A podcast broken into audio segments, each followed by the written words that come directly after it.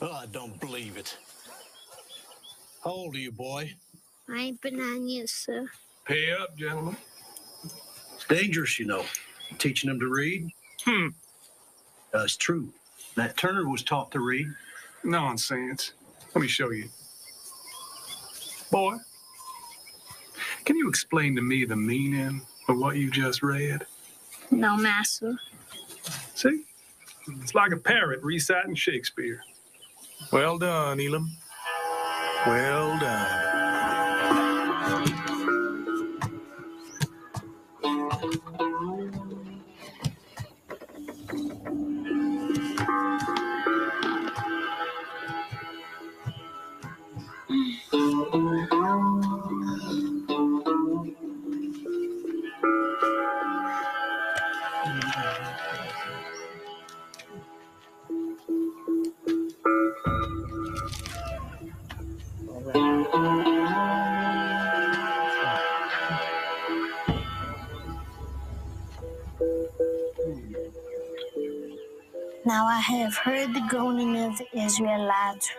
Egyptians hold in slavery.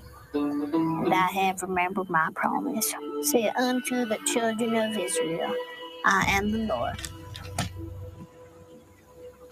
And I will bring you out from under the burdens of the Egyptians, and I will rid you out from under their bondage. And I will redeem you with a stretched out arm, and ye shall know that I am the Lord.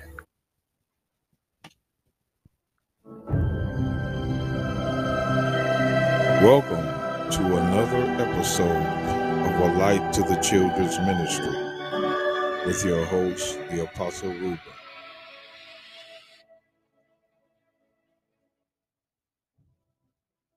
Welcome, welcome back, brothers and sisters, to another podcast of The Light to the Children. I am your host, the Apostle Ruben. And of course, brothers and sisters, um, in this in that clip I just showed, and uh, which to me seems to fit in today's time. A bet was made between two Caucasians that a little boy would not be able to read out loud to them the Bible.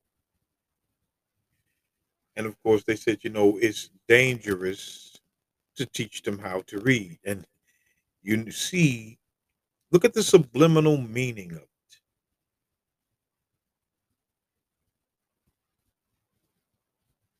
Fast forward to today. Teaching us how to read, knowing that one day from then till now, it would lead to the understanding of who a people was. And of course, the little boy played as if he did not know what he was reading until he went to his own people, which were in hiding, and had a Bible stored away, hidden away, that the master did not know about. And you can see that this little nine year old child understood what he was reading because he went right into Exodus 6 and 5. And I want to go there. The book of Exodus, the book of Exodus, chapter 6, verse 5 says, And I have heard, and I have also heard the groaning of the children of Israel. See, he didn't say that. Whom the Egyptians keep in bondage. He said slavery, but that's what slavery is bondage. And I have redeemed, I have remembered my covenant. Wherefore I say unto the children of Israel, I am the Lord, and I will bring you out from under the burdens of the Egyptians, and I will rid you out of their out of their bondage, and I will redeem you with a stretched out arm and with great judgment. See, the little boy read verse 5 closed the book and recited verse 6, but he never said the children of Israel. But even the slaves back then understood that they were in a similar bondage to the children of Israel. See, these movies, brothers and sisters, these movies you watch, Uh, and this was a series, I believe. It's called Hell on Wheels. It was I placed a scene in the time of slavery, and there was different episodes back that reverted back to the time of slavery. But this was my favorite scene of that series. And I decided to open up with it because it was very, very important that we understand that since this time, the Bible has been presented to us, the children of Israel, the true children, in a way where it is parakeeted. Remember, the Caucasian said that it's like a parakeet reciting Shakespeare. And in this podcast episode, brothers and sisters, I'm going to show you that when he said that I knew right then that these ministers, if it's right with these ministers. Now, when we talk about slavery, brothers and sisters, the first thing we have to do is go to the book of Deuteronomy 28. The reason why is for decades, the book of Deuteronomy 28 has never been read in these churches. These Sunday churches, these buildings on the corner, have never understood, they have never read, and they will not read up until this day, since back then, the book of Deuteronomy 28.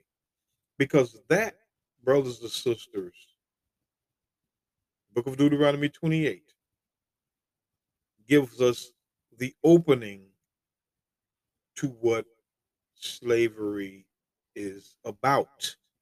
The book of Deuteronomy 28, verse 1 says, And it shall come to pass, if thou, thou shalt hearken diligently to the voice of the Lord thy God, to observe and to do all his commandments, which I have commanded thee this day, that the Lord thy God will set thee on high above all nations of the earth.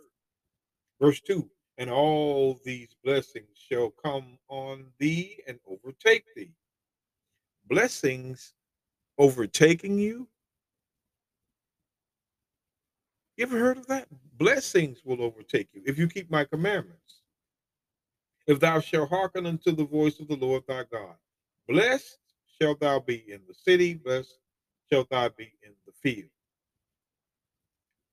Blessed shall be the fruit of thy body, and the fruit of thy ground, and the fruit of thy cattle, the increase of thy kind and the flocks of thy sheep. Blessed shall be thy basket and store. Blessed shalt thou be when thou comest in, and blessed shalt thou be when thou goest out. See, the Lord is telling us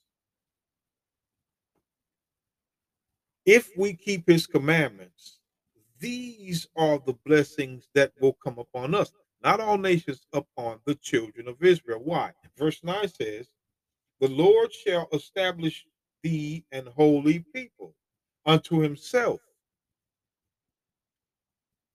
as he has sworn unto thee, if thou shalt keep his commandments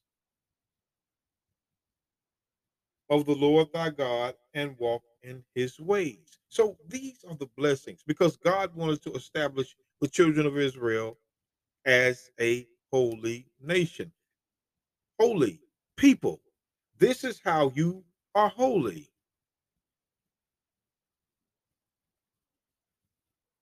says the same thing in the book of Numbers, chapter 15, verse 40. By keeping the commandments, we will be a holy people unto God.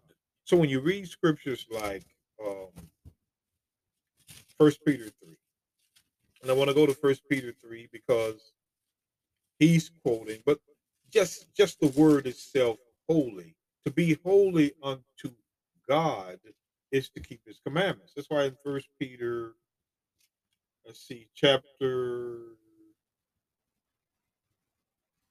3. Let me see if I could see it here. Let's see. No, no, excuse me. I was wrong, brothers and sisters. The book of First Peter, chapter 1. First Peter chapter 1, verse 14 says, As obedient children, not fashioning yourselves according to the former lust in your ignorance, but as he which hath called you is holy, so be ye holy in all manner of conversation, because it is written, Be ye holy, for I am holy. And he's quoting Leviticus 11 44. To be holy is to keep his commandments, because the Lord loveth judgment. The love of God is judgment, as it says in Luke 11 42. The love of God is in his judgments. So let's go back to Deuteronomy 28. When we uh, when we understand, brothers and sisters, that keeping his commandments, God will establish the children of Israel above all nations upon the earth. You'll read the same thing in Deuteronomy 14 and 2 when it talks about if God wanted us to be holy and not eat the unclean meats. You read in Deuteronomy 7 14, Deuteronomy 7 and 6, and so on. But let's go to the curses. Deuteronomy chapter 28, verse 15. But if but it shall come to pass if thou wilt not hearken unto the voice of the Lord thy God, to observe to do all his commandments and his statutes, which I command thee this day, that all these curses shall come upon thee and overtake thee. Verse 16 Cursed shall thou be in the city, and cursed shall thou be in the field. Not blessed like it was if we kept them. See, in, in, in Deuteronomy 28, verse 3, we would be blessed in the city and in the field if we kept the commandments. But if we didn't, we shall be cursed in the city and the field. In verse 16, cursed shall be thy basket and store. That's verses. That's again, you know, when you look at it, verse 5 says, Blessed be thy basket and store. Verse 16, excuse me, verse 17 says, Cursed shall be thy basket and store. Verse 4 says, Blessed shall be the fruit of thy body. Verse 18 says, Cursed shall be the fruit of thy body. See, keeping the commandments results into the good, but not keeping them results into the evil. Let's read on because I got I, I don't have a lot of time to um, go over this. I want to skip down to verse 28. Deuteronomy 28, verse 28. And the Lord shall smite thee with madness and blindness and astonishment of heart. Now, I want you to understand something, brothers and sisters. The Bible says that the Lord shall smite thee with madness and faint of heart. Madness and faint of heart. Not, you know, it's just not by coincidence. The Lord shall smite thee with madness. So the first thing that God is going to do is strike our spirit.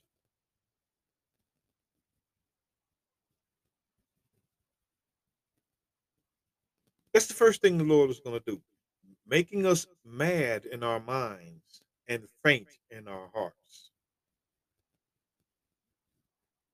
Pay attention, brothers and sisters, because these are this is what happens when you start talking about slavery. or bondage as we're going to be talking about here. Understand what, what, what we're going to be talking about, brothers and sisters. So let's drop down. It says, Thine ox. Now, the reason why I'm jumping down, because I have a lot to cover, I'm showing you, brothers and sisters, and even before I do that, let me do the right thing. I'm going to go back to Genesis chapter 3 because it just, it just wasn't there. It's been since the time of Adam. And I'm going to show you that it's the same. Genesis chapter 3. I just want to get this verse real quick. Genesis chapter 3, verse 17 says, And unto Adam he said, Because thou hast hearkened unto the voice of thy wife, and hast eaten of the tree. Now they have eaten of this tree, of the knowledge of good and evil, of sin. Good is law, evil is sin.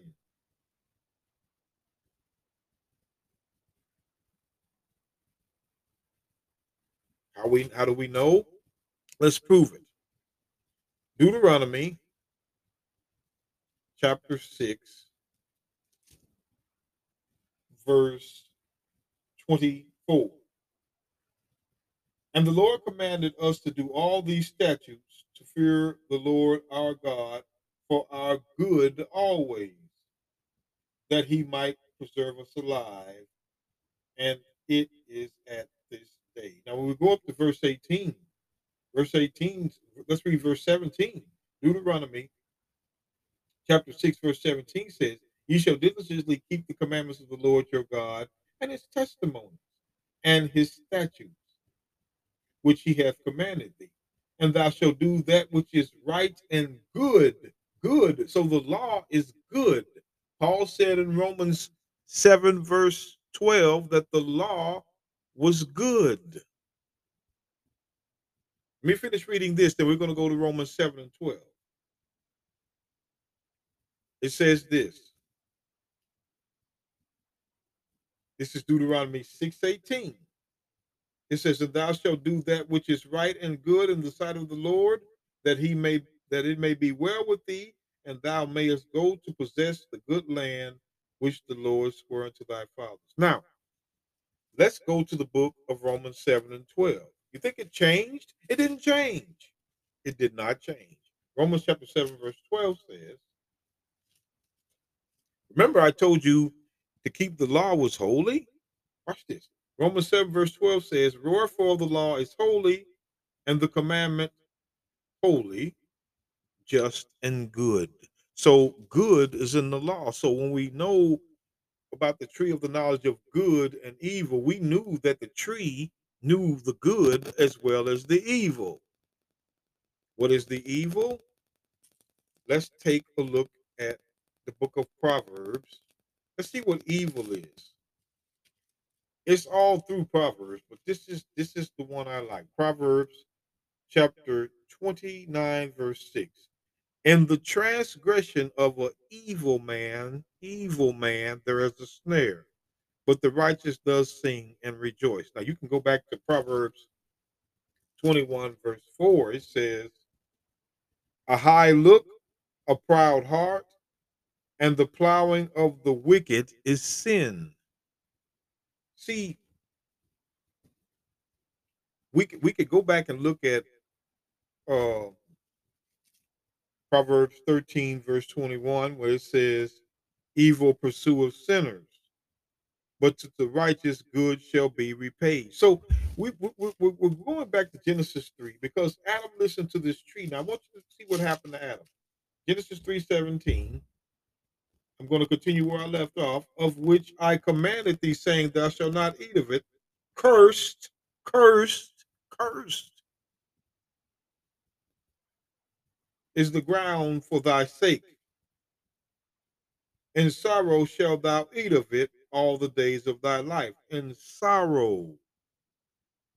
Okay, we're going to find out what this means. Verse 18 Thorns also and thistles shall it bring forth to thee, and thou shalt eat the herbs of the field. In the sweat of thy face shalt thou eat bread till thou return to the ground, for out of it was thou taken, for dust thou art, and unto dust thou shalt return. Now, back to Deuteronomy 28. Back to Deuteronomy 28. The same thing is being said to the children of Israel.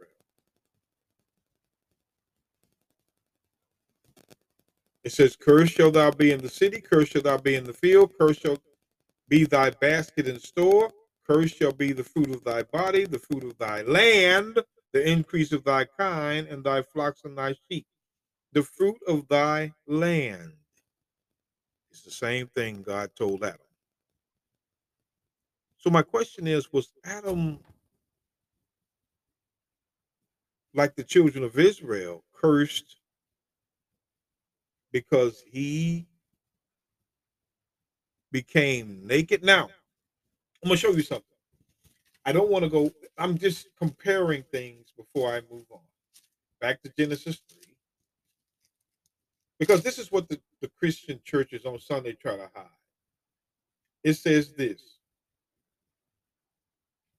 Genesis chapter 3, verse 7. It says, And the eyes of them were, were opened, and when they knew they were naked, and they knew they were naked, naked, and they sewed fig leaves together and made themselves aprons. They were covering something. Verse 8 and they heard the voice of the Lord God walking in the garden. The voice. What is the voice of God?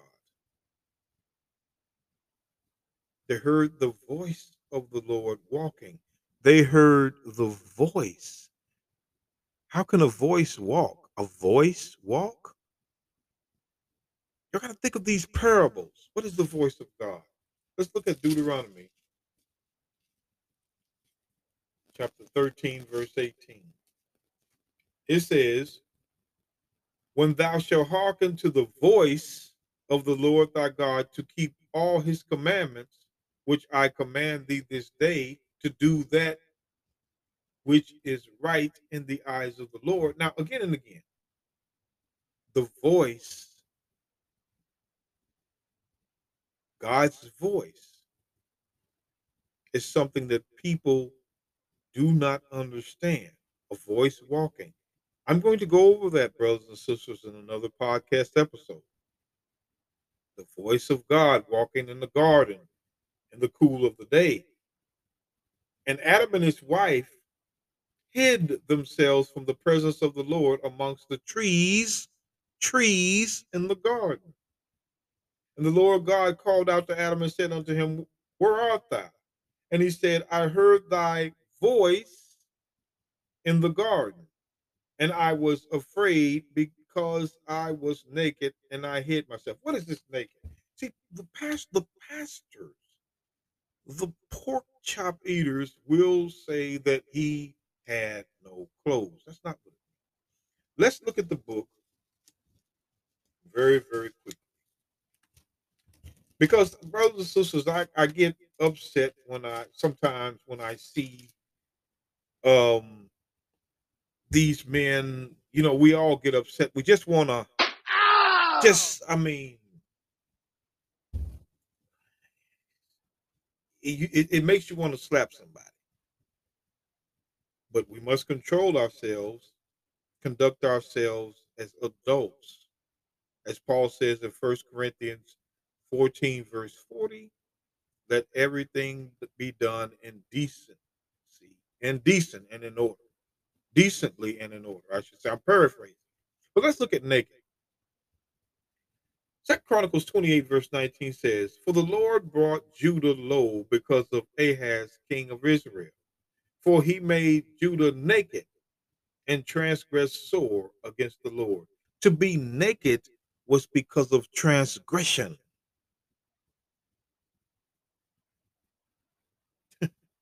Exodus 32. See, they don't understand the parable, and they don't want you to think that transgression caused the fall of Adam, but it did. Exodus 32. Exodus 32, verse 25 says, And Moses saw that the people were naked, for Aaron had made them naked unto their shame among their enemies. The shame, the shame was they had sinned before God in honoring the gods of Egypt. Thou shalt not worship any other gods before me is the first commandment. But they made two calves of gold.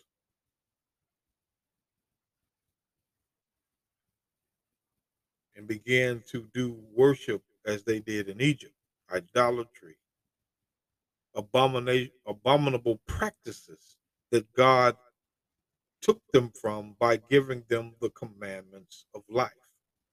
Let's go back to Deuteronomy 28. What, what, and what, what I wanted to do, because I wanted to show you that Adam, and even before I go back to Deuteronomy 28, because I do this all the time, I, I like to give you the full scoop. I cannot give you half of anything. Remember, the Bible said in the book of Genesis, chapter 3, book of Genesis, chapter 3, verse um let's see, what was I at? He said, yes, that, there it is. In um, verse 10, it says, And he said, I heard thy voice in the garden, and I was afraid because I was naked, and I hid myself. See, Adam hid himself. What does that mean? Let's go to the book of Ezekiel 31. Ezekiel 31. Now, this is about the Assyrian. Ezekiel again is about a parable. A parable, brothers and sisters, is the secrets of wisdom God mentioned in Job 11, verse 6, that are double to that which is. A similitude of one thing, like God calls man beast Ecclesiastes 3:18. He refers to man as beast as a similitude, as he refers to man as trees, as we read in Psalms 1, verse 3. I want to pick that up real quick before we go to Ezekiel 31. Psalms 1, verse 3 says, well, let's read Psalms 1, verse 2 and 3. But his delight is in the law of the Lord and in his law doth he meditate day and night. And he shall be like a tree planted by the river of the water, that bringeth forth his fruit in his season, and his leaf, his leaf also shall not wither, and whatsoever he doeth shall prosper. Now, verse 1 of Psalms 1 says, Blessed is the man that walketh not in the counsel of the ungodly, nor standeth in the way of sinners, nor sitteth in the seat of the scornful. But his delight is in the law of the Lord, and his light is in the law of the Lord, and in his law doth he meditate day and night. Verse 3 says, And he shall be like a tree planted by the rivers of water that bringeth forth fruit in his season. His leaf also shall not wither, and whatsoever he doeth shall prosper. See, in time, they're going to prosper. So we're going to go to Ezekiel chapter 31 and get an in depth look on exactly how Adam's um, sin had him cursed by God. We'll go into that after the commercial break.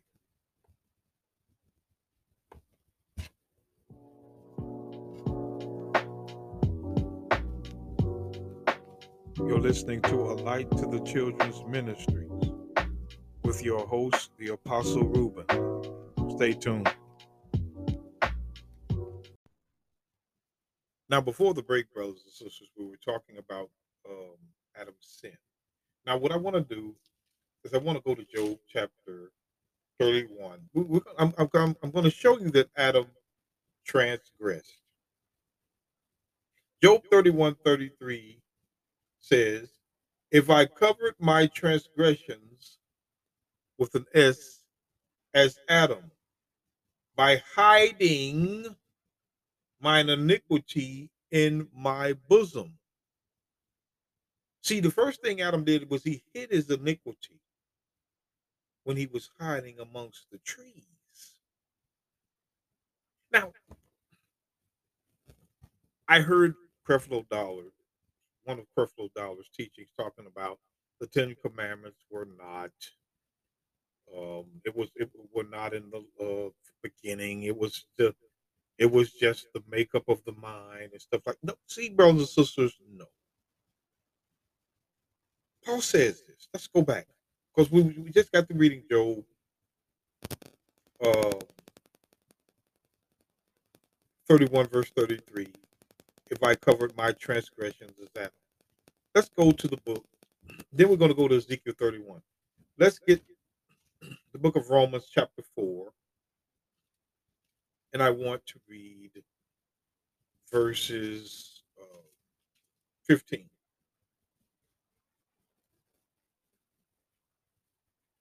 Watch this. I'll read 14 and 15.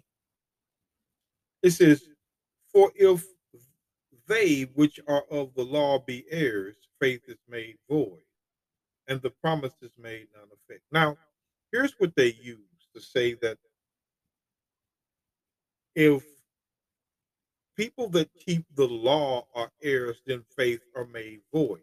Now, when you go back and look at, not look at, I keep saying look, but listen to my podcast episode, Faith Misunderstood by Sunday Churches, you'll find that faith was in keeping the Ten Commandments. This is why they never want to go teaching faith as it was written, Second Corinthians 4.13 they want to try to put it past you. We want to, we don't want to go back to the words of Genesis to Malachi to define faith. Let's just make a faith from our wisdom, like it says in First Corinthians 2 and 5. That your faith stand not in the wisdom of men, not the Bible, the wisdom of men. It's his wisdom and his faith, but there's only one faith, and it has been from the beginning as it is written, as Paul said in Second Corinthians 4:13. Paul didn't know anything about the gospel of Matthew, Mark, Luke, and John.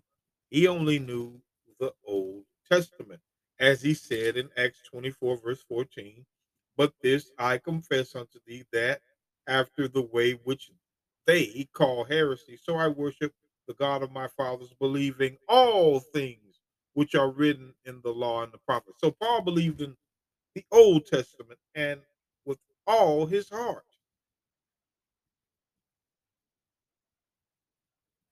Romans chapter 4, verse 15. I wanted to read this. It says, Because the law worketh wrath, for where no law is, there is no transgression. Adam and Eve could not commit sin unless there was a law. No law, no transgression. We can go to Romans chapter 5. It says, Romans chapter 5, verse 12 says, Wherefore, as by one man sin entered into the world, and death by sin, and so death passed upon all men, for that all have sinned. Watch this. For until the law, sin was in the world. For until the law, sin was in the world, but sin is not imputed when there is no law. Now, Paul is talking about two laws here. Because when he says, for until the law, sin was what law? When you go back up to verse 11, It says, and not only so, but we also joy in God through our Lord and Savior Jesus Christ, by whom we have now received atonement. Atonement was in the blood of bulls and goats, as it says in the book of Leviticus, chapter 17, verse 11. Leviticus 17, Levitical priesthood. See, this is what a lot of pastors won't uh, teach you. They won't teach it. Leviticus chapter 17, verse 11 says, For the life of the flesh is in the blood, the flesh of the bull and the goat, or the flesh of the oxen, or the flesh of the turtle dove, whichever God, ever to your means, which you can afford, God took turtle doves, He took goats, oxen, sheep, whatever you had to atone for your sins. For the life of the flesh is in the blood. I have given it unto you upon the altar to make an atonement for your souls. For it is the blood that maketh atonement for your souls. But now, according to Romans 5 and 9, Christ's blood makes atonement for our souls. No longer the law of sacrifice. Let's go back. Let's let's hurry. Let's hurry. Let's hurry. Ezekiel 31. Let's find out about this hiding and this fall of Adam. Ezekiel 31, verse 9. Wait a minute. I'll say this. I'll start reading from verse 8. It says, And the cedars in the garden of God could not hide him the fir trees hide him. Hide. The fir because they couldn't hide him from God. He tried to hide himself, but he couldn't. The fir trees were not like his boughs, and the chestnut trees were not li- like his branches, nor any tree in the garden of God was like unto him in his beauty. He's talking about Adam in a parable. For I have made him fair by his multitude of his branches, so that all the trees of Eden that were in the garden of God envied him. What? Trees don't envy. As I said, it's a parable. He's talking about people. Your tr- a tree outside of your house doesn't envy anything. Let's understand the parable. But watch verse 10. Therefore, thus saith the Lord God, because thou hast lifted up thyself in height, and he hath shot up his top among the thick boughs, and his heart is lifted up in his height. What does it mean? The heart is lifted up. What does that mean? Let's look at the book of Deuteronomy 8. Well, how does how does how was Adam's heart lifted up? Deuteronomy 8, verse 14. It says this. It says, Then thine heart be lifted up, and thou forget the Lord thy God, which brought thee out of the land, brought thee forth out of the land of Egypt from the house of bondage, who led thee through the great terrible wilderness wherein were fiery serpents and scorpions and drought, who brought thee forth water out of the rock of flint, who fled, who led, who fed thee in the wilderness with manna, which thy fathers knew not, that he might humble thee, that he might prove thee to do the good at thy latter end. See, to forget God is found in Hosea 4 and 6, not keeping the commandments. Your heart be lifted up and you forget God. See, this is what Adam did.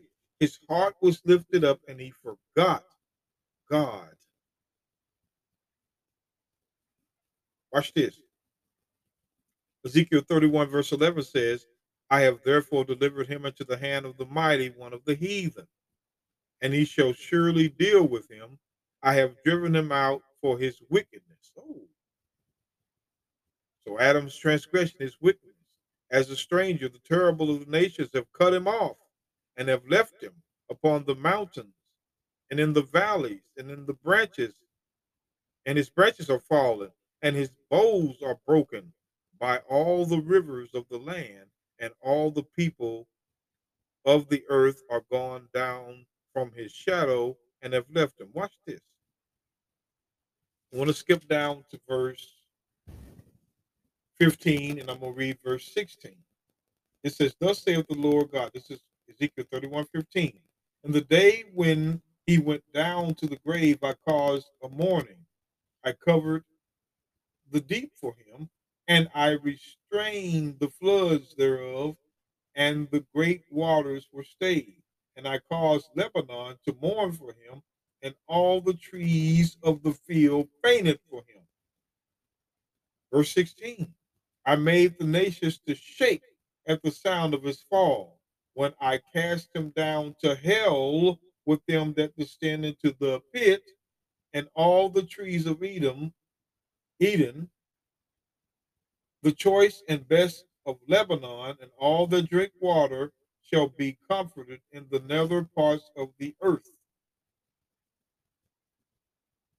They also went down into hell with him unto them that be slain with the sword, and they that were his arm, and dwelt under his shadow in the midst of the heathen.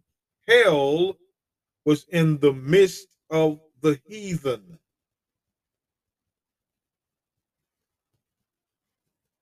That's why Isaiah 5, verse P. See, people keep thinking hell is below the ground, some hot place where the devil. No, hell Isaiah 5 13. Isaiah chapter 5, verse 13. Therefore, my people are gone into slavery. Captivity is slavery because they have no knowledge, and their honorable men are famished, and the multitude dried up with thirst. Therefore, hell, hell is in slavery hath enlarged itself and opened her mouth without measure, and their glory and their multitude and their pomp. And he that rejoiceth descended into it.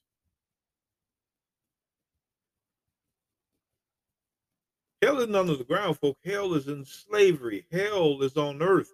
Hell is among the heathen. Let's go back to Deuteronomy 28. Deuteronomy 28. And I want to start in verse 31. Deuteronomy 28, verse 31. God says, And thy ox, Deuteronomy 28, 31, thy ox shall be slain before thine eyes, and thou shalt not eat thereof, and thine ass shall be violently taken away from before thy face, and shall not be restored unto thee. Thy sheep shall be given to thine enemies, and thou shalt not have none to rescue them. Nobody's going to rescue you from this. This this is going to happen during the curse. All of these curses are simultaneous, but they're just listed. They're just listed.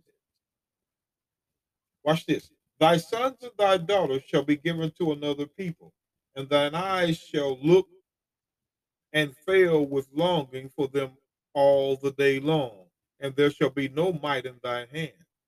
The fruit of thy land and thy labor shall a nation which thou knowest not eat up, and thou shalt be only oppressed and crushed always, so that thou shalt be mad for the sight of thine eyes which thou shalt see. Now remember, God said that your enemy is going to do this. Now let's let's go back and look at the law.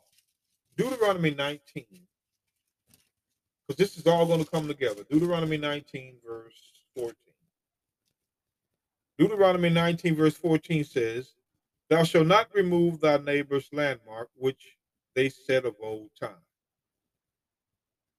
which of old time have set in thine inheritance, excuse me, which thou shalt inherit in the land that the Lord thy God giveth thee to possess it. I'm going to read it again, and the reason why is because I'm going to show you something.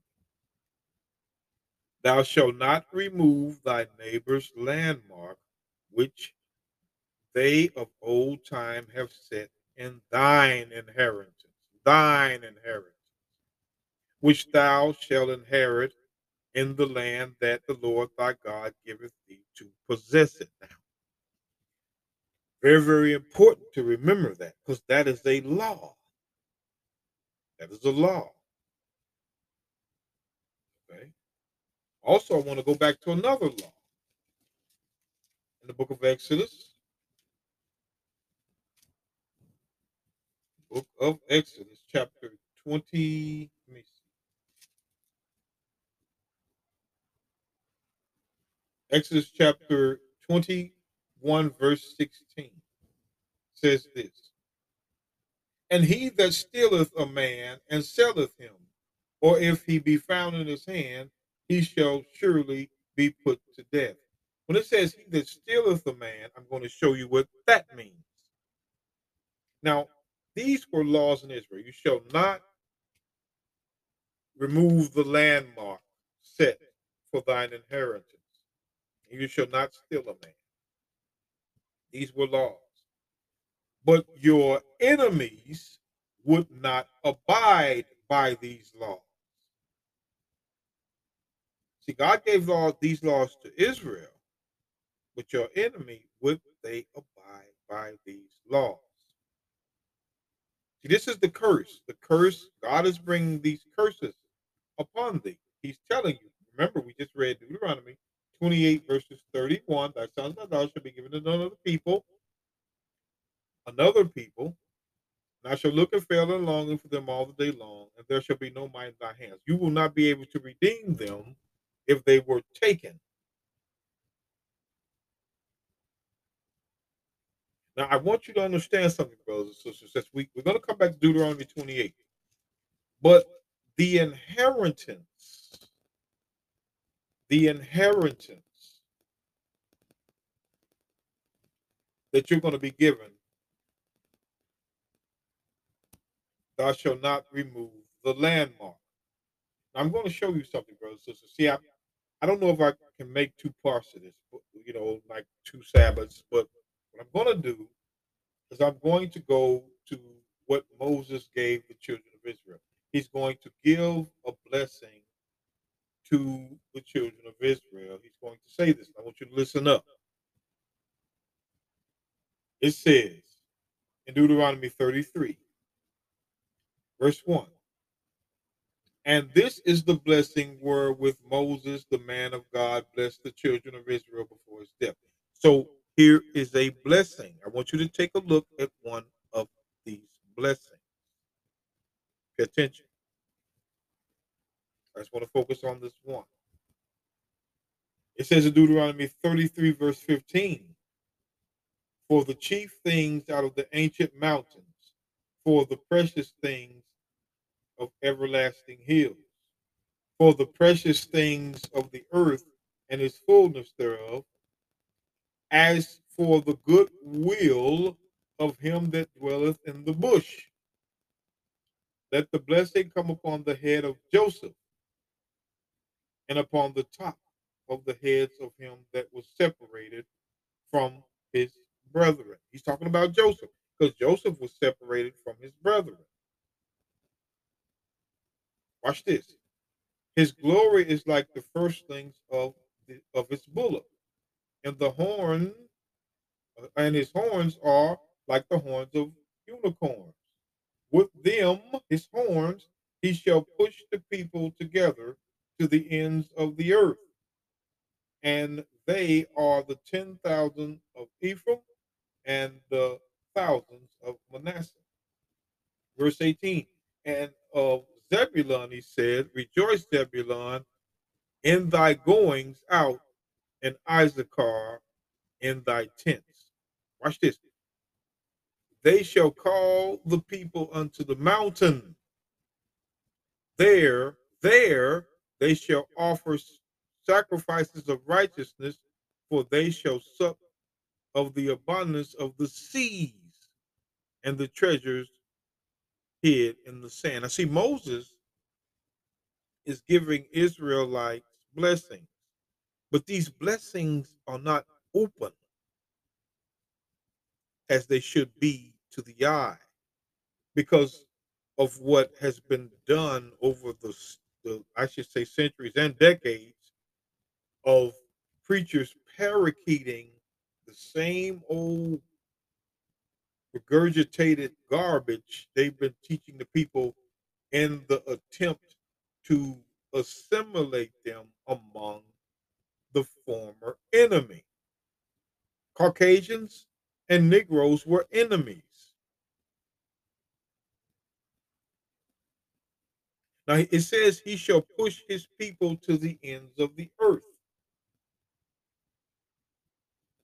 So Israel will be pushed to the ends of the earth, the full planet. How about that? They just wouldn't be in one area of the earth, but another area of the earth. Only Israel. This is this prophecy is for Israel, not all nations, Israel. So let's look at the other side of that. Let's go to the book of Habakkuk. I just want to go to the book of Habakkuk before we go back to the Deuteronomy 28. Because this is setting up Habakkuk 1 and 9. This is the prophet Habakkuk, and he saw something that we need to take a look at. He did see something. Habakkuk chapter 1 and verse 4. I'm going to read verse 4 first. It says, Therefore the law is slack, judgment doth never go forth, for the wicked doth compass about the righteous, therefore wrong judgment proceedeth. Behold ye among the heathen, and regard and wonder marvelously, for I will work a work in your days which ye will not believe, though it be told you. That's Acts 13, verse 41. That was quoted. Now, watch this. Verse 7. They are terrible and dreadful. Their judgment and their uh, dignity shall proceed of themselves. Their horses also are swifter than leopards. Remember the leopard? See, they're giving you clues, brothers. The leopards, remember the leopards was the Grecians, and are more fierce than the evening wolves. And their horsemen shall spread themselves, and their horsemen shall come from far, and they shall fly as the eagle that hastens to eat. Now remember, Deuteronomy 28, verse 49 says, This is this is was the curses. And the Lord shall bring a nation against thee from far, from the end of the earth, as swift as the eagle flieth, a nation whose tongue thou shalt not understand. Verse 50 A nation of fierce countenance, which shall not regard the person of the old, nor show a favor to the young. See, when we read Habakkuk chapter 1, verse 4, we see again that the law is slack. Israel cannot manage to keep and apply the law.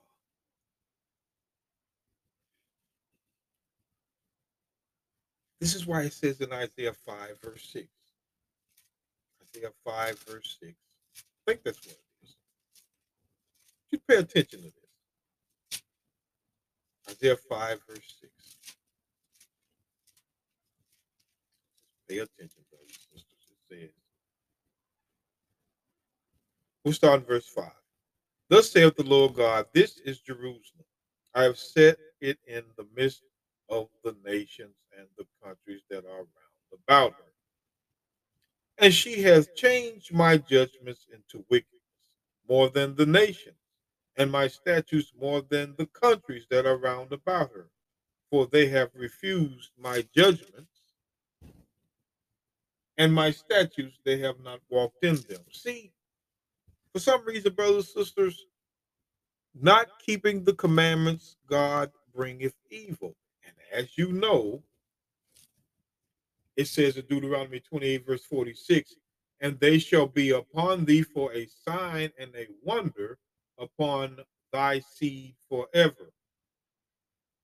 Because thou servest not the Lord thy God with joyfulness and with gladness of heart for the abundance of all things. See, again and again, from the time of Adam till the time of Deuteronomy 28, and I'm going to show you here in a minute, we go into the New Testament from the time of Christ, it was the same theme. Habakkuk chapter 1, verse 9 says, They shall come all for violence. Their faces shall sup up as the east wind. Why? A east wind traveleth west. And they shall gather the captivity as the sand. Who are the captivity? As as the sand. Brothers, you know what a grain of sand, you pick up sand, sand runs that's how many people. Never a time in history until the middle passage. And I'll say even before then. And they shall scoff at kings, and princes shall be a scorn unto them. They shall derive every stronghold, for they shall heap up dust and take it. Treaties, trickery, heap up dust and take it. You ever been in a fight? You ever seen a fight, excuse me, and a man throw dust into the air to blind his opponent so he can attack? That's what that's like.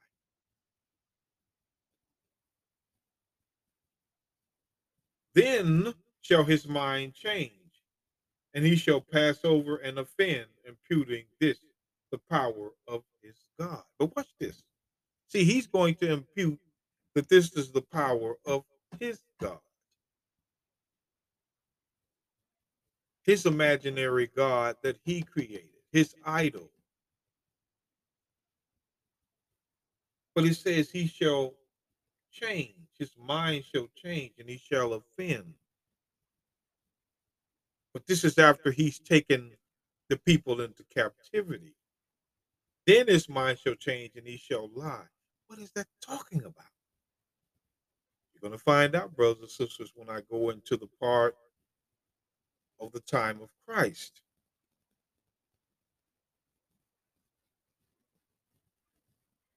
Watch this.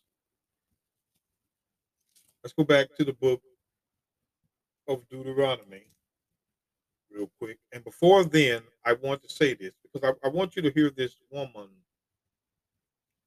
and uh, what she's going to be talking about. Um, remember, when we go to Jeremiah 50, verse 33, because the doctrine of the Christian church is incomplete. It has always been incomplete. I'm going to show you that in Jeremiah 50, verse 33, it says, Thus saith the Lord of hosts, the children of Israel and the children of Judah were oppressed together, and all them, all that took them captives held them fast and refused to let them go. Why? Let's go back to Jeremiah. That was Jeremiah 50, verse 33. Let's go back to Jeremiah 50, verse 6. It says, my people has been a lost sheep. Remember, Christ said in Matthew 15, verse 24, I am come from the lost sheep of the house of Israel. Matthew 18, verse 11, I am come to save that which is lost. This is what it's referring to. They won't read the Old Testament. My people have been a lost sheep. Their shepherds caused them to go astray. They have turned them away on the mountains. They have gone from the mountains to hills. They have forsaken their resting place. This is what they've done. Now, brothers and sisters, when we come back from the break, we're going to go a little bit deeper.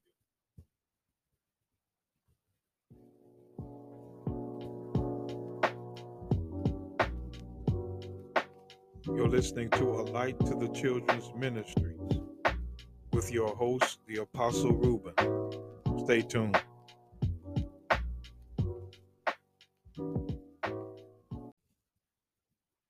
Now, what I wanted everybody to understand was this.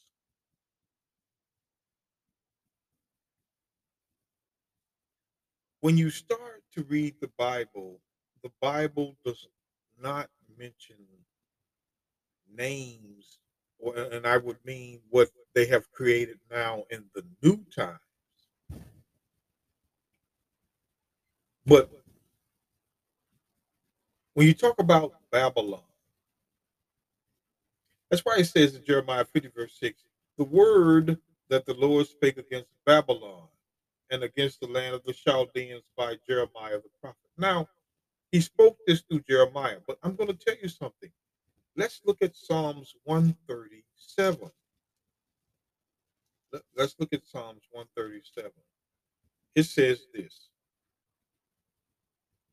It says in Psalms 138, verse one, excuse me, Psalms chapter 137, verse 1. It says, By the rivers of Babylon we sat down, yea, we wept when we remembered Zion. We hanged our harps upon the willows in the midst thereof, for there they were carried us away captive, required of us a song and you can read through the Bible. David seeing something in the spirit. They required of us a song. And they that wasted us required of us mirth, laughter, saying, Sing us one of the songs of Zion. Swing low, sweet chariot. See, you got to understand.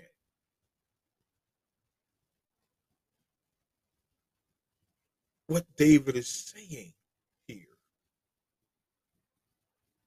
But watch this. How shall we sing the Lord's song in a strange land? Land of captives. A strange land is the land of our captivity. Now, the way this works is David sees things the way it's mentioned in Job 11, verse 6. The secrets of wisdom are double.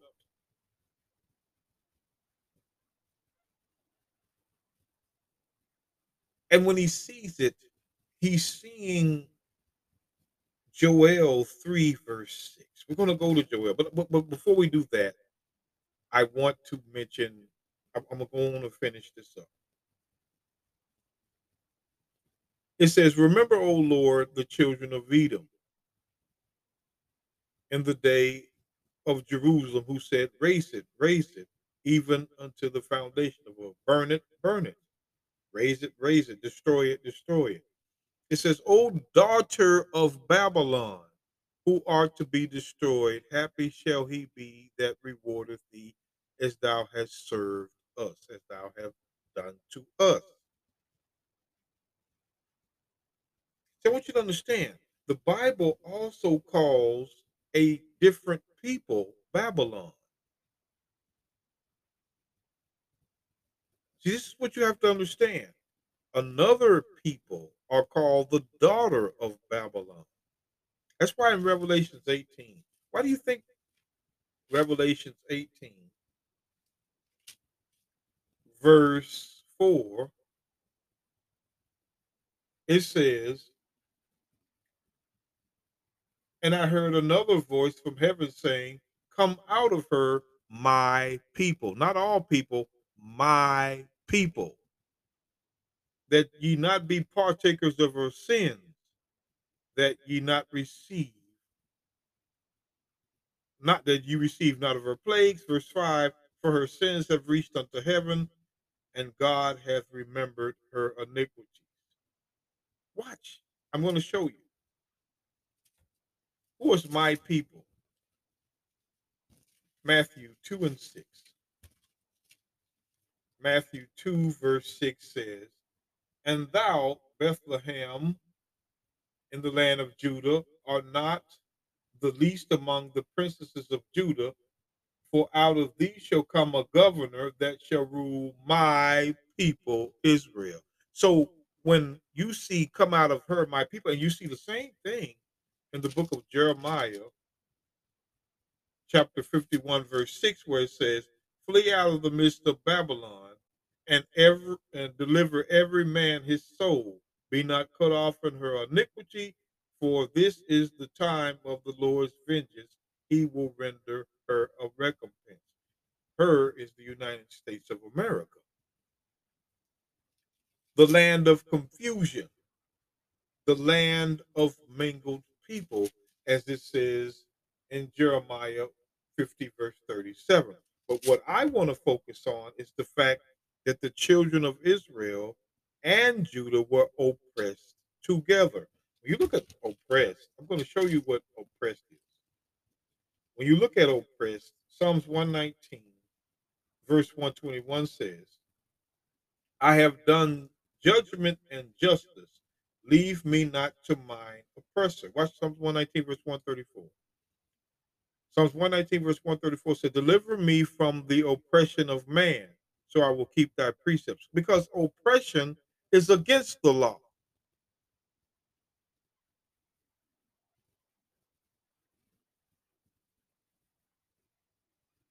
Oppression is against the law, against it.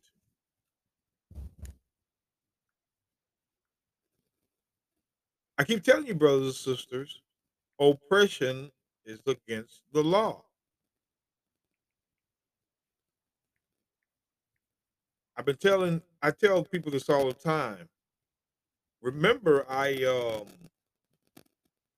I want you to listen to this again. I want you to listen once again to this. Listen to this.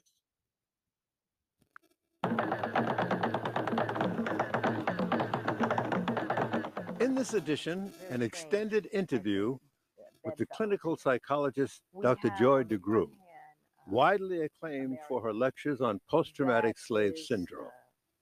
Now, post traumatic slave syndrome. Teachers College, do you see much in the way of Black history being uh, made part of the, of the curriculum, or is it an elective as opposed to being a required? well, you have Black History Month. What do you people want? um, I think it's a notion. I think Black history and the studying of Black history is sort of like a notion. Wouldn't that be nice? What if we did? What if we did have Black history and we studied it? I don't believe that it is taken seriously in terms of curricular materials. And in fact, I think it's avoided. Most places I go, they just don't see the relevance of it. You know, again, it's it's something like I, I, I had a, a, recent experience at the uh, the opening of the vi- visitor center at the African burial ground. You realize that those bones rewrote history. They really did, because they told on us, in the sense that you know we we when we when we think of enslavement or slavery, you think about the South, those people in the South. All 13 colonies had slavery, including New York.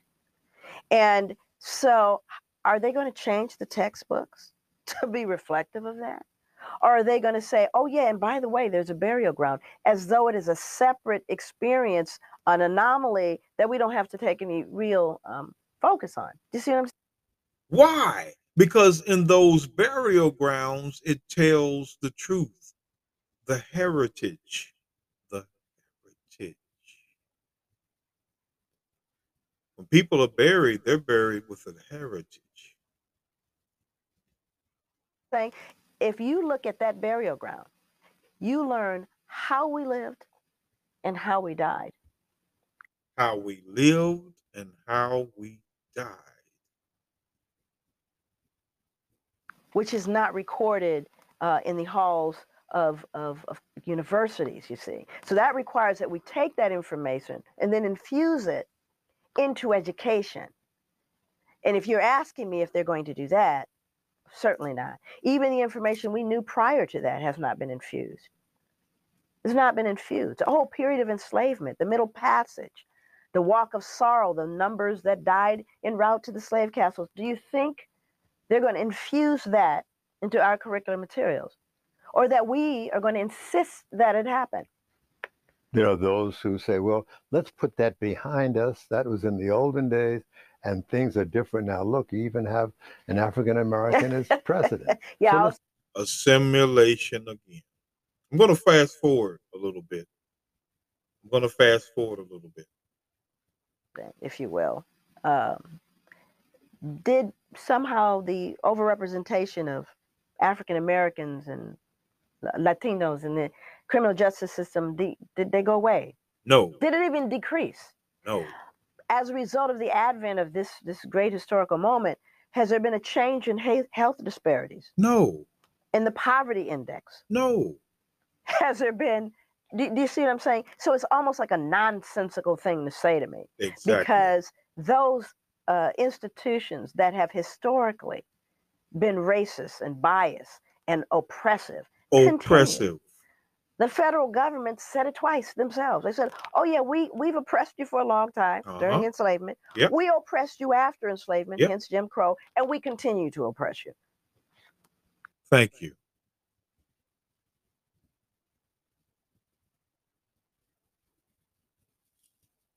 Psalms 119. Psalms 119, verse 134 again.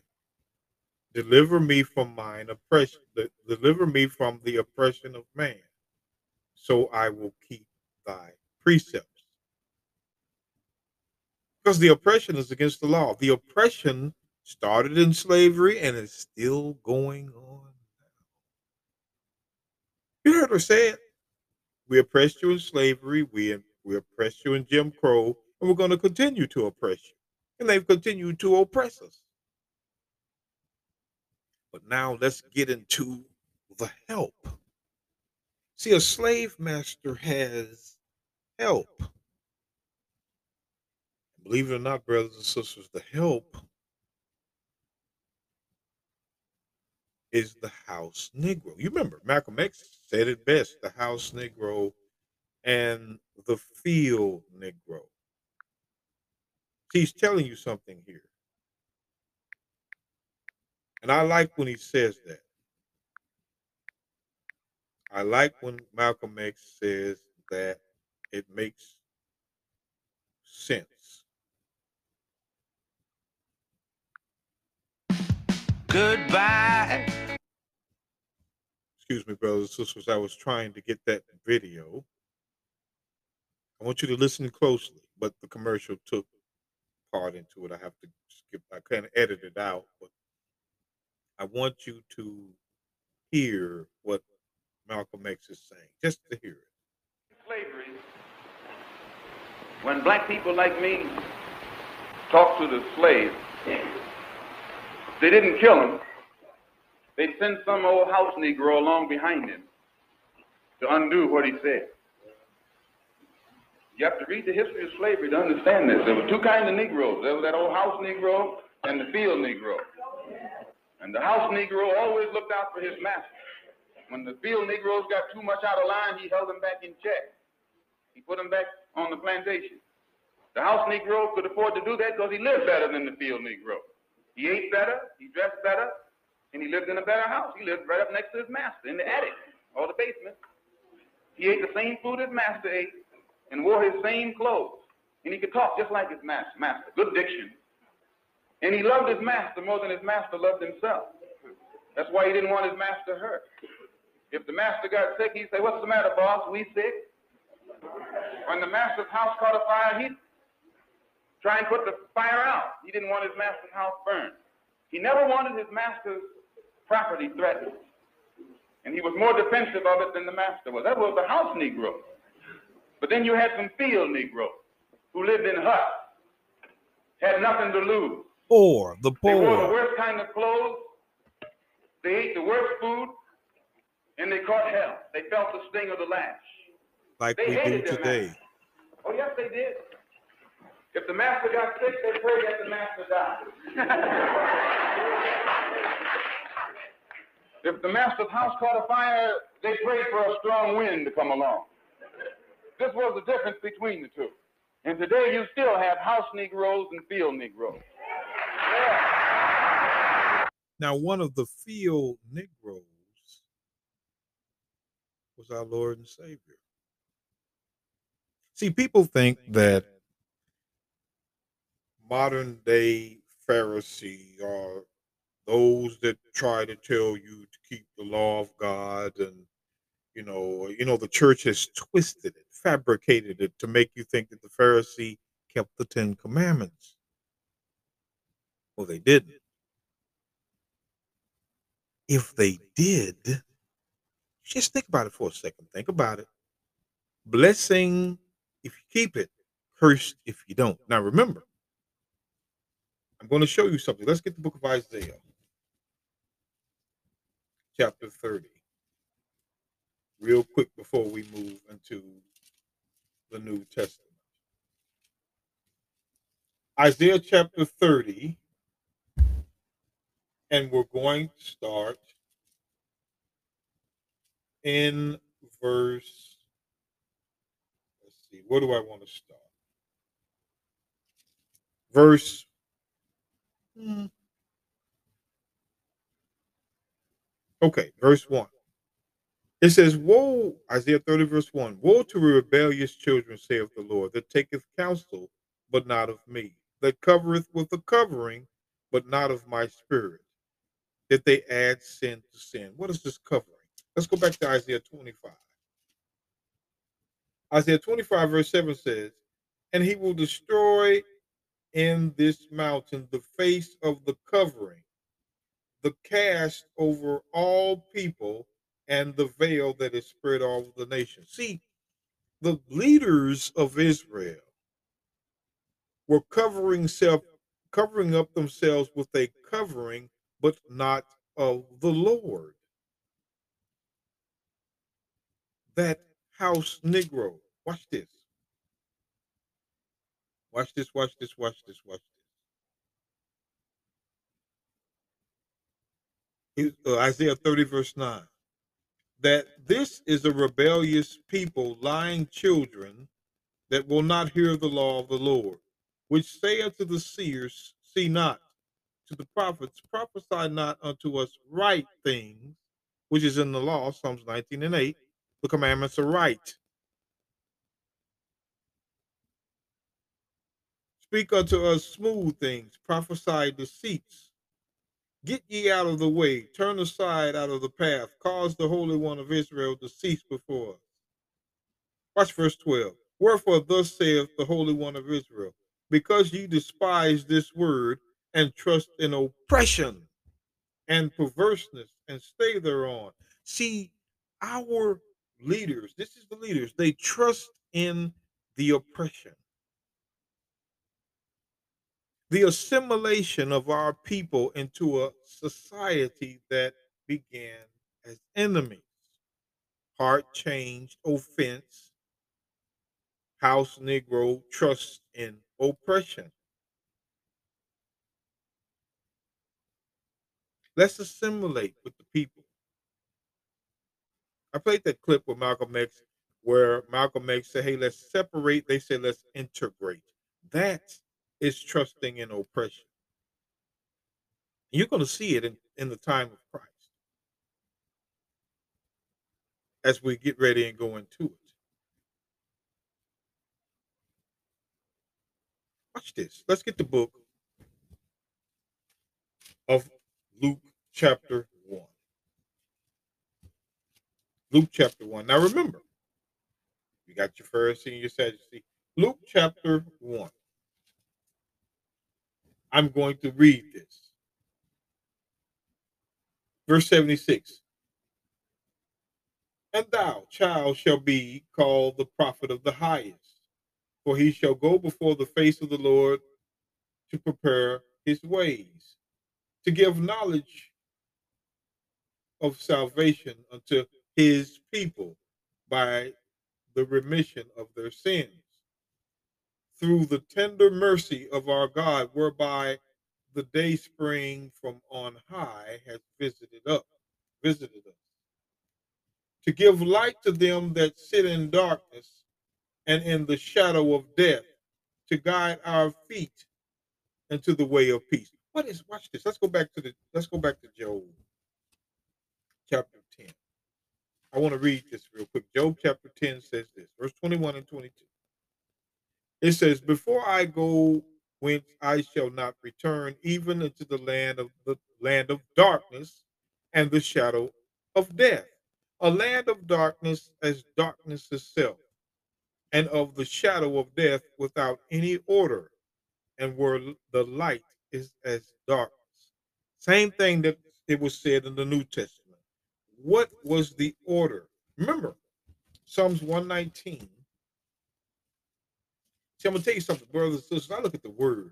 Psalms 119, verse 133 says, Order my steps in thy word, and let not any iniquity have dominion over me.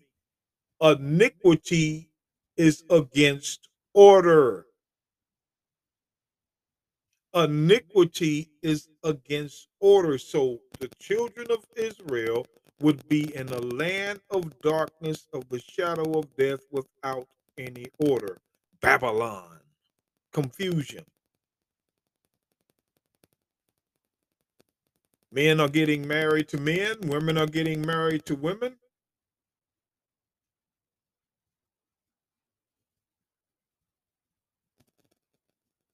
This is the motto. Watch this. This is the motto of a confused nation. Proverbs 18 and 1 says, Through desire of man having separated himself, seeketh and intermeddleth with all wisdom. But watch this. A fool hath no delight in understanding, but that his heart may discover itself, that you may think in your imagination. That is this nation. They are not about the laws of God, anytime sodomy can go on in the church and your preachers like like they asked Joel Osteen, they said, Do you believe that a homosexual get into the kingdom? I believe they will, but the Bible said Isaiah 3, the book of Isaiah chapter 3, because I'm not going to focus on them. We're talking about a thief, a crooked person, a liar, a perjurer. Paul said all those things. Isaiah 3 Verse 9 says, The show of their countenance does witness against them, and they declare their sin is Sodom, sodomy. They hide it not. Woe unto their soul, for they have rewarded evil unto themselves. Say ye unto the righteous that it shall be well with him, for they shall eat the fruit of their doings. Woe unto the wicked, it shall be ill with him, for the reward of his hands shall be given him. See, there's no reward. He said the first thing, the same thing, excuse me, in First Corinthians chapter 6, verse 9 and 10. You you have all of this confusion in the church, which again happens in your captivity or your bondage or your slavery. You're going to be told these things. As long as you are, let's go to watch this. Nehemiah 9, verse 37 says, And it yielded much increase unto the kings whom thou hast set over us because of our sins. Also, they have dominion over our bodies and over our cattle at their pleasure and we are in great distress. Vaccine, got to take it. Their own people is involved in it too, but why are we? Why are we involved with that? We're another nation besides them.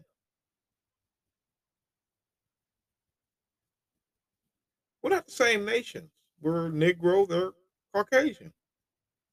But they have dominion over our bodies. Like in the time of Christ. Watch this. Matthew chapter 2, verse 14. And when he arose, he took the young child, talking about Christ and his mother, by night and departed to Egypt, and was there until the death of Herod. It might be fulfilled, which was spoken of by the Lord, uh, spoken of the Lord by the prophets, saying, out of Egypt I have called my son. Then Herod saw that he was mocked of the wise men, was exceeding wroth, and sent forth and slew the children that were in Bethlehem and in all the coast thereof, from two years old and under, according to the time which he had diligently acquired of the wise men. Man, he slew. Man, you got to think about this for a second, folks. Folk, Herod sent soldiers and killed babies. Kick, You got to imagine mothers are holding their children and the Roman soldiers are snatching them out of their hands and slaying them. Where are the Pharisee and the Sadducee? They're the leaders of the people.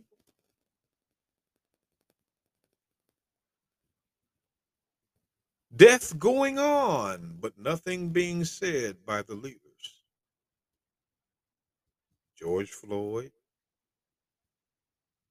Mr. Arbery, Botham Jean, over and over again. The list goes on.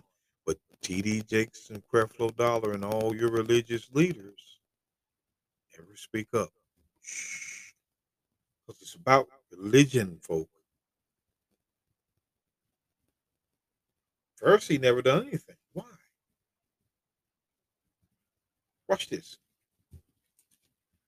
You think the Pharisee were keeping the law? Let's go the book of John, chapter 8, verse 44. He's talking to the Pharisee. Him and the Pharisee are having an argument. And you know, he said in first in the book of John, chapter 7, verse 7, and this is my favorite verse. He says, The world cannot hate you, but me it hateth, because I testify it that the works of thereof are evil, are sinful. Evil pursueth sinners.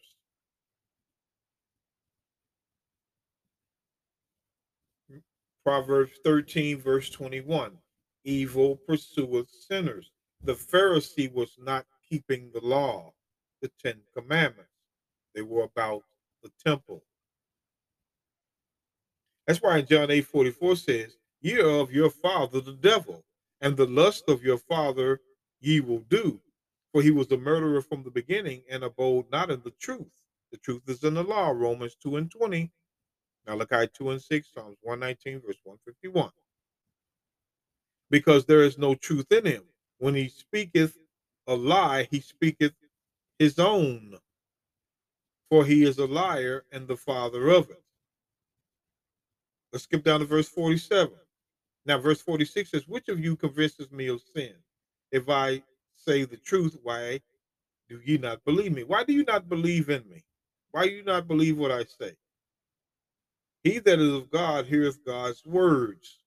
Therefore, ye hear them not, because you're not of God. The Pharisee did not care about the words of God. They cared about the works of the temple to bring themselves pleasure and money. That's why in John 11, verse 47, um, it said, verse 47 says, Then gathered the chief priests and Pharisees and counselors said, What do we? For this man doeth many miracles teaching was one of them. If we let him thus alone, all men will believe on him, and the Romans, the Romans shall come and take away both our place and nation. Why? Because Israel would be reformed morally, moral reformation back unto the laws of God. That's not what the Romans needed they knew, and the Pharisee knew, that they would be cursed if they remain in their sins. Christ were looking at men much like we look on today that tried to keep the people in their sin. Stay tuned, folks. I'm going to come back to conclude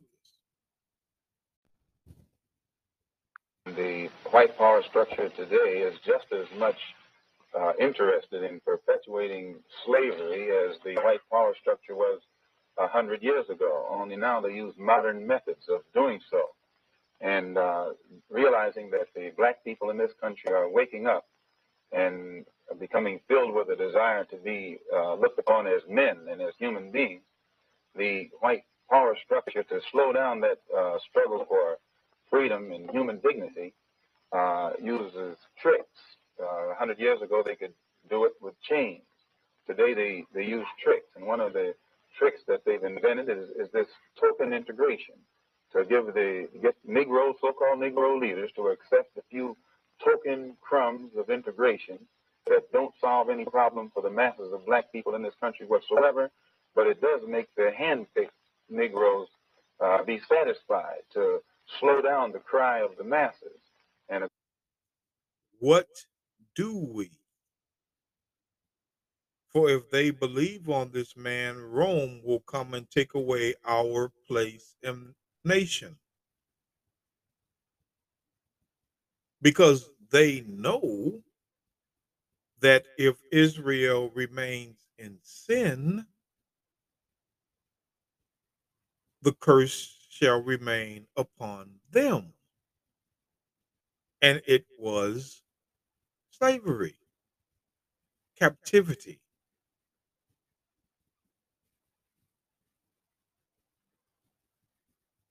See, when we go to, I'm going to show you, when we go to the book of Matthew, Matthew chapter 17. Matthew chapter 17, and we're going to start verse 24. It says, and when they were come to Capernaum, they received tribute money, came to Peter, and said, Doth your master pay tribute? And he said, verse 25, Yes. And when he was coming to the house, Jesus prevented him, saying, What thinkest thou, Simon? Of whom do kings of the earth take custom or tribute? Of their own children or of strangers? And Peter said unto him, Of strangers. And Jesus said unto him, Then are the children free. Oh, so Israel is in bondage to Rome.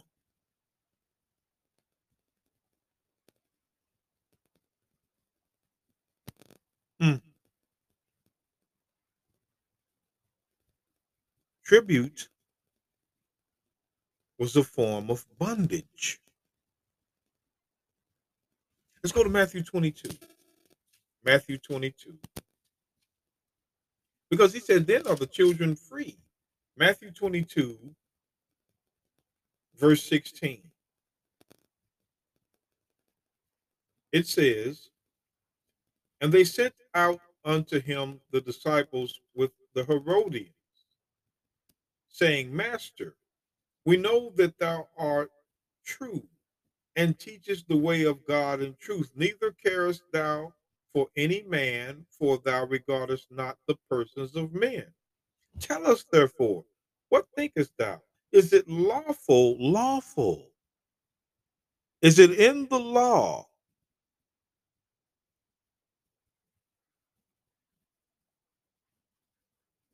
Is it lawful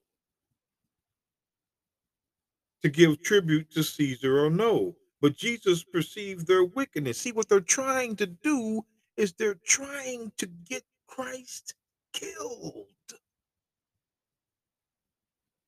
They know if he says no, they go back. Watch, you're going to see. I'm, I'm going to show you. But Jesus perceived their wickedness and said, Why tempt me, ye me, ye hypocrites, you sinners? Show me the tribute money. And they bought unto him a penny. And he said unto them, Who is this image and superscription? And they said unto him, Caesar's. Then said he unto them, Render therefore unto Caesar the things which are Caesar's, and unto God's the things that are God's. separate. The things that are God give to him, the things that are Caesar's give to him. Now, what did they do? Luke 23. Watch, watch this. Luke 23. How did they try to, one of the ways they try to set Christ up? Luke 23, verse 1. And the whole multitude of them arose and led him unto Pilate, the Romans. And they began to accuse him, saying, We found this fellow perverting the nation and forbidding to give tribute to Caesar, saying that he himself is Christ a king. They try now remember, Christ just told them, render unto Caesar's what is Caesar's, render unto God what is God's. But they just accused him, saying that he told, was going around telling the nation not to pay tribute to the Romans. They flat foot lied. That's why Christ said in John 7, verse 19. John 7 19 says, Did not Moses give you the law, and yet none of you keep the law? Why go ye about to kill me? See, the Pharisee did not keep the law. The Pharisees' allegiance was not with their own nation at all. Watch Christ. Matthew 12. Matthew 12, and I'm going to read this one verse. Matthew 12, verse 29. I guess I'll read 29 and 30. It says, Or else, how can one enter into a strong man's house and spoil his goods, except he first bind the strong man? The strong man, he's talking about Rome. They're in servitude and are captive to Rome. Remember the babies. You think that a nation would let their children get killed by another nation and not fight? As if a nation kills another nation of people and their leaders not fight?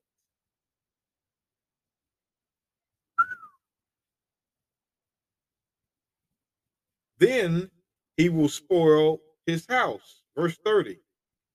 He that is not with me is against me, and he that gathereth not with me scattereth abroad. Let's go back to the book of Jeremiah. Who's scattering? Who's scattering abroad? Who's doing the scattering? Back to Jeremiah 50, verse 6 and 7. Jeremiah 50, verse 6 and 7 says, My people have been a lost sheep, and their shepherds have caused them to go astray. And they have turned them away on the mountains, and have gone from mountain to hill.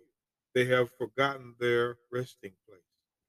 Verse 7 All that found them have devoured them, and their adversaries say, We offend not, because they have sinned against the Lord, and the habitation of the of justice, even the Lord, the hope of their fathers. See, as long, see, nations, they always say, Well, you know, that was back then, you know, we we're we're not, you know, it's it's not like that now. Yeah, our forefathers did, but now we're not offending anymore. Christ is going to come save us all. You all ought to forget about the past, you know. But the point is, brothers and sisters, that the scattering was going on by the Pharisee. And Rome and and the Jew these Jews show their allegiance in John 19. And verse 15, when it says, But they cried out, Away with him, away with him, crucify him. Pilate said unto them, Shall I crucify your king?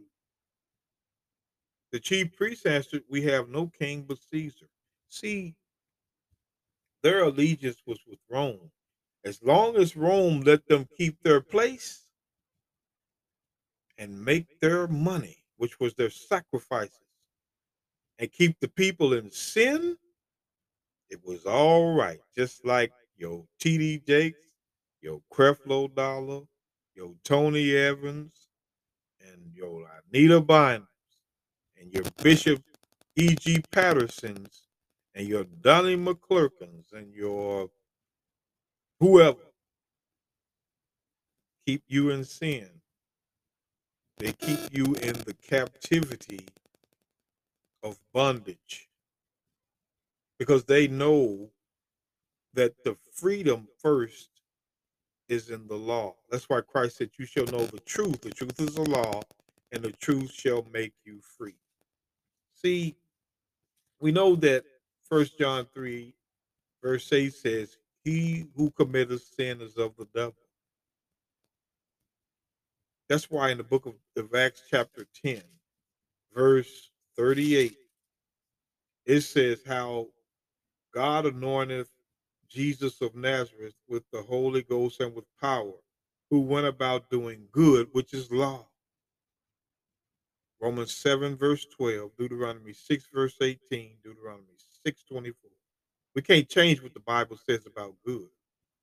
And healing all that were oppressed of the devil, for God was with them. Folk, brothers and sisters, slavery lasts as long as assimilation allows